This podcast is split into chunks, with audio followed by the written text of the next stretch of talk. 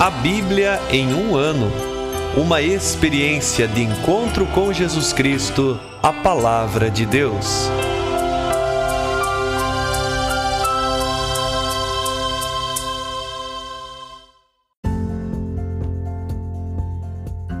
Olá, eu sou Ivonei, seminarista da Diocese de Ponta Grossa, Paraná. Você está ouvindo o podcast A Bíblia em um ano. Usando um plano de leitura cronológico, vamos ler a Bíblia inteira em 365 dias, descobrindo como a história da salvação se desdobra e se atualiza em nossas próprias vidas e na vida da Igreja. Estamos usando a Bíblia Católica com a tradução oficial da CNBB, a Conferência Nacional dos Bispos do Brasil. Você pode baixar o plano de leitura completo por meio de um link que você encontra na página do Instagram, a Bíblia.em um ano, ou no facebook.com.br seminariopg. Inscreva-se nesse podcast por meio da plataforma que preferir para receber as notificações diárias de nossos episódios.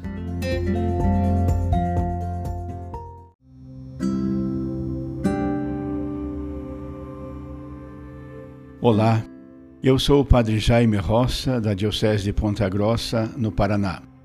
Antes de iniciarmos a leitura e a escuta dos textos bíblicos propostos para hoje, peçamos que, pela ação de Deus, a Sua palavra frutifique em nossas vidas. Em nome do Pai, do Filho e do Espírito Santo. Amém. Senhor, envia teu Espírito Santo para que eu compreenda e acolha a tua palavra, que eu possa conhecer-te, amar-te, servir-te e louvar-te, a fim de que, pelo testemunho da tua palavra, todos te adorem. Faze, ó Deus, que pela leitura da tua palavra os pecadores se convertam os justos perseverem na graça e todos consigamos a vida eterna. Por Cristo nosso Senhor. Amém.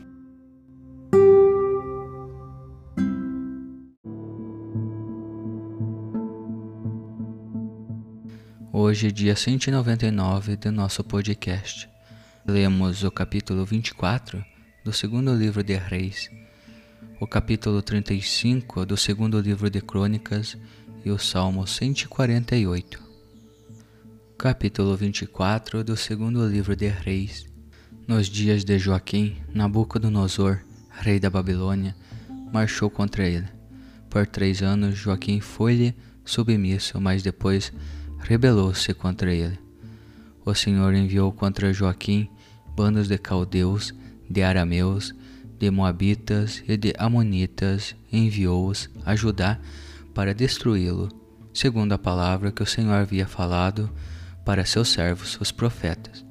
Isto aconteceu por causa da ira do Senhor contra Judá, pois ele havia decidido rejeitá-lo de sua face, por causa de todos os pecados que Manassés havia cometido e por causa do sangue inocente que havia derramado, inundando Jerusalém com o sangue dos inocentes. Por isso o Senhor não quis perdoar.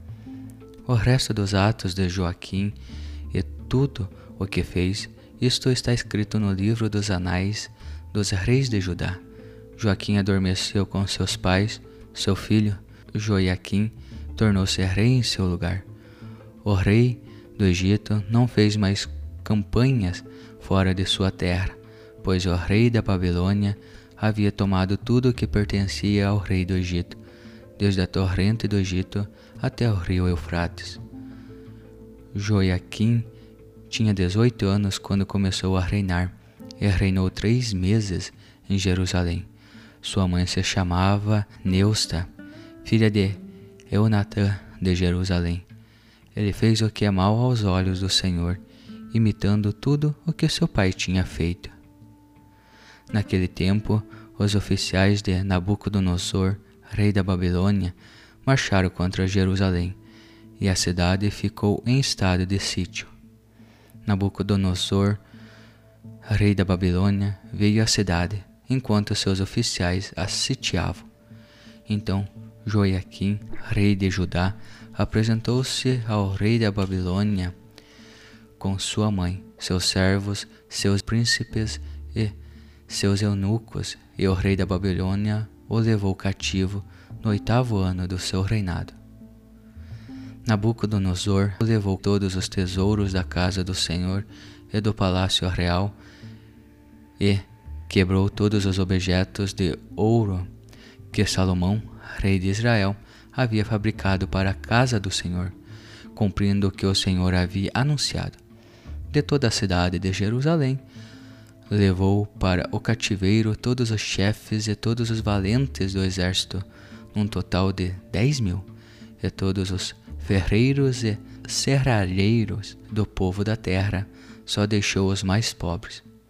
Exilou Joiaquim para a Babilônia, e do mesmo modo levou em exílio de Jerusalém para a Babilônia a rainha mãe, as mulheres do rei, seus eunucos e os nobres da terra.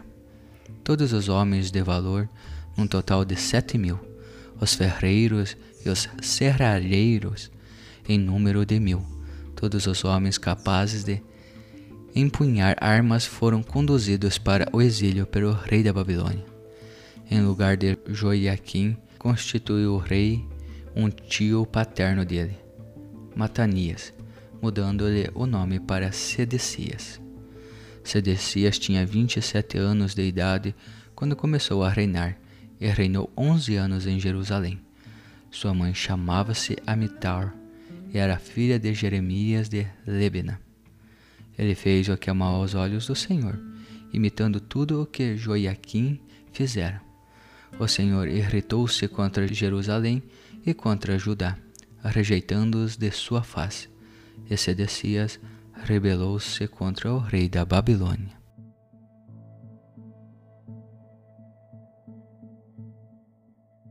Capítulo 35 do segundo livro de Crônicas Josias celebrou em Jerusalém a Páscoa em honra do Senhor. Imolado o cordeiro pascal no dia 14 do primeiro mês. Estabeleceu os sacerdotes em seus encargos e os animou a cumprir seu serviço na casa do Senhor. E aos levitas que deviam ensinar a todo Israel e eram consagrados ao Senhor, ele disse: Depositai a arca sagrada no templo construído por Salomão, filho de Davi, rei de Israel. Já não preciseis carregá-la sobre os ombros. Agora servi ao Senhor vosso Deus e a Israel, seu povo. Organizai-vos, cada um segundo seu clã e sua turma, de acordo com o que escreveram Davi, rei de Israel, e seu filho Salomão. Organizai-vos no santuário segundo os grupos dos clãs de vossos irmãos, os filhos do povo e a turma de clã levítico. Imolai o cordeiro pascal.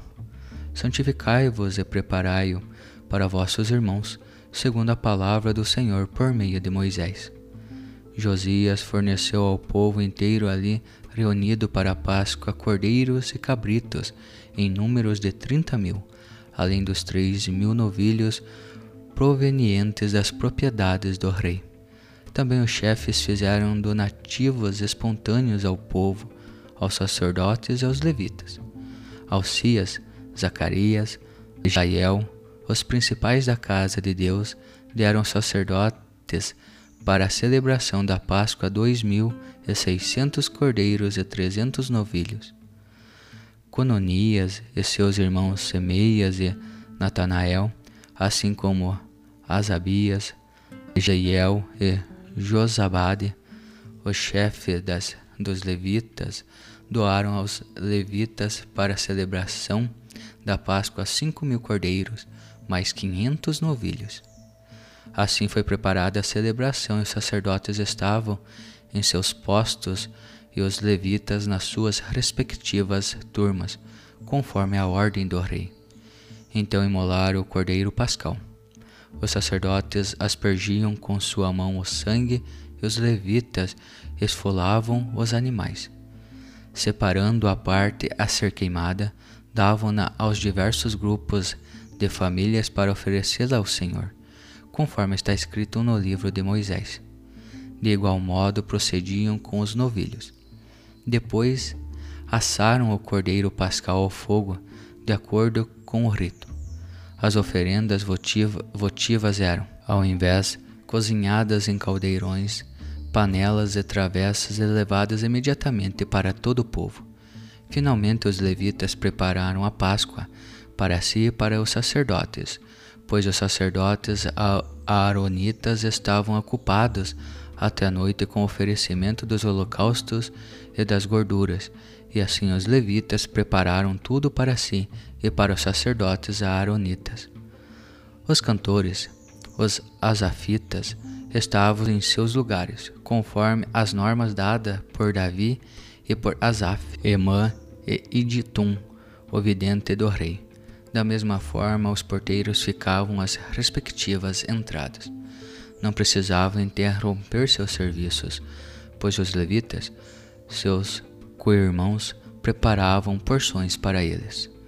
Assim se estabeleceu, naquele dia, o serviço do Senhor para a celebração da Páscoa e oferecimento dos holocaustos sobre o altar do Senhor, de acordo com a ordem do rei Josias. Os israelitas presentes celebraram naquele tempo a Páscoa e a festa dos pães sem fermento durante sete dias. Nunca houve em Israel uma Páscoa como essa desde o tempo do profeta Samuel. Nenhum dos reis de Israel jamais celebrou uma Páscoa como a celebrou Josias, junto com os sacerdotes, os levitas, toda a Judá e Israel ali presente, com os habitantes de Jerusalém.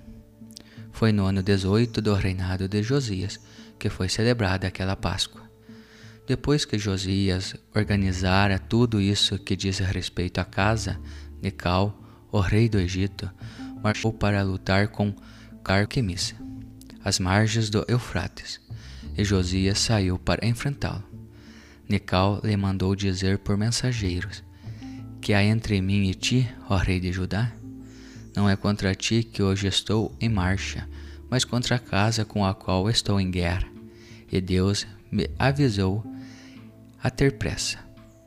Não te oponhas a Deus que está comigo, para que ele não te leve à ruína. Mas Josias não desistiu de enfrentá-lo, antes determinou-se a lutar contra ele. Não escutou as palavras de Necal, que vinham de Deus. E assim entrou em combate na prenícia de Meguido, e os arqueiros acertaram o rei Josias. O rei disse aos servos: Tirai-me daqui, pois estou gravemente ferido. Os servos o tiraram do carro, transferiram-no para outro carro e o transportaram para Jerusalém. Lá ele morreu e foi sepultado nos sepulcros de seus pais. Todo o Judá e Jerusalém fizeram luto por Josias. Jeremias compôs um canto fúnebre para Josias, e todos os cantores e cantoras o lembram em suas lamentações sobre Josias até hoje. Isso se tornou costume em Israel e se encontra escrito nas Lamentações. O resto dos atos de Josias, as obras de piedade que praticou de acordo com a lei do Senhor, os seus atos, dos primeiros aos últimos, estão escritos no livro dos reis de Israel e de Judá.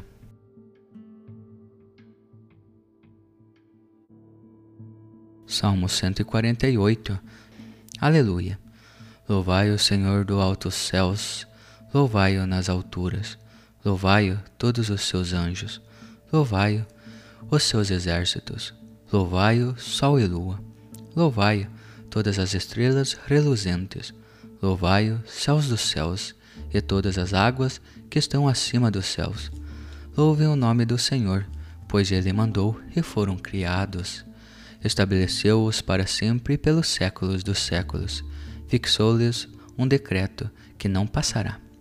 Louvai o Senhor, vós da terra, monstros marinhos e todos os abismos, fogo, saraiva, neve, nevoeiro, vento tempestuoso, que executa sua palavra, montes e todas as colinas, árvores frutíferas e todos os cedros, feras e todo o rebanho, répteis e pássaros que voam, reis da terra e todos os povos, príncipes e todos os juízes da terra, moços e moças, anciãos e criancinhas, louvem o nome do Senhor, porque seu nome é o único sublime. A sua majestade está acima da terra e do céu. Ele reergueu a força do seu povo é canto de louvor para todos os seus fiéis e para os filhos de Israel, povo que lhe está próximo. Aleluia.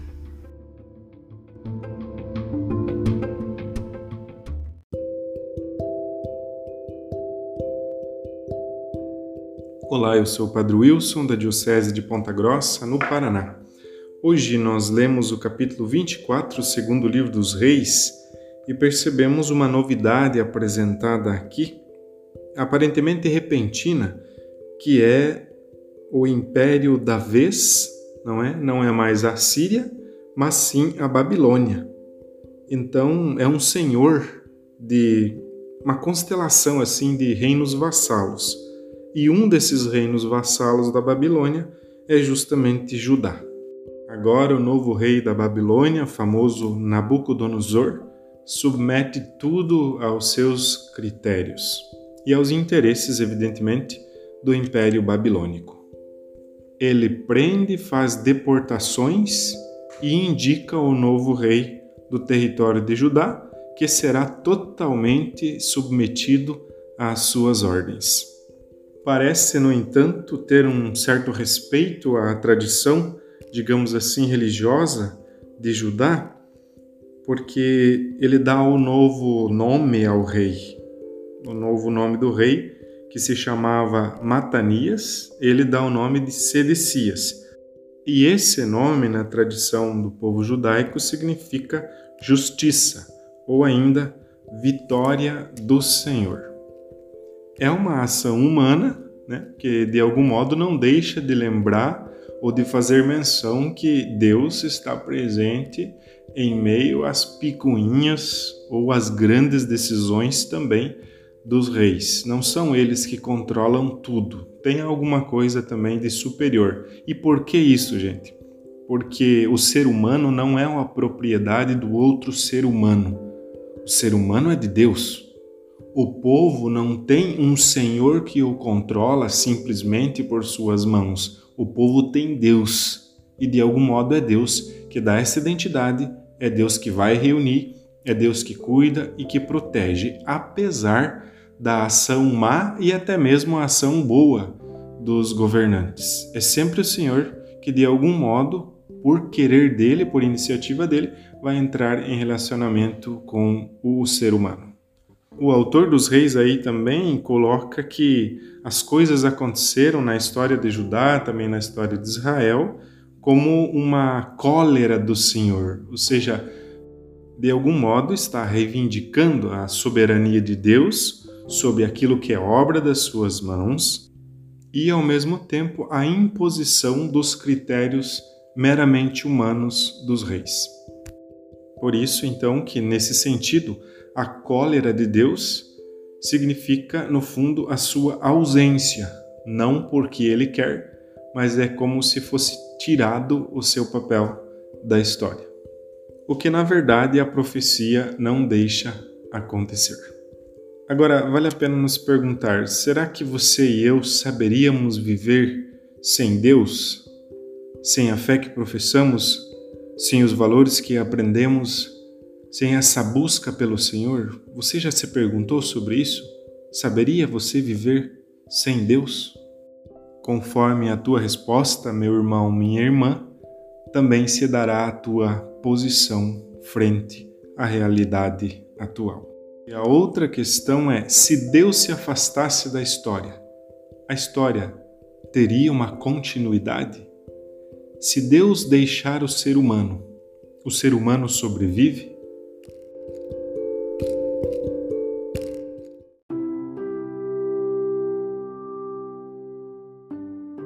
Querido irmão, querida irmã, após a leitura e a meditação da Palavra de Deus contida na Sagrada Escritura, peçamos que o Espírito Santo inspire as nossas ações a partir do mistério de Jesus Cristo, o Verbo encarnado. Oremos. Ó Deus, concedei ao vosso povo alimentar-se cada vez mais da vossa palavra e nela encontrar a fonte da vida por nosso Senhor Jesus Cristo, vosso Filho, na unidade do Espírito Santo. Amém. Quem vos fala é Dom Sérgio, bispo da Diocese de Ponta Grossa, no Paraná. Que desça sobre vós a bênção de Deus Todo-Poderoso, Pai e Filho e Espírito Santo. Amém.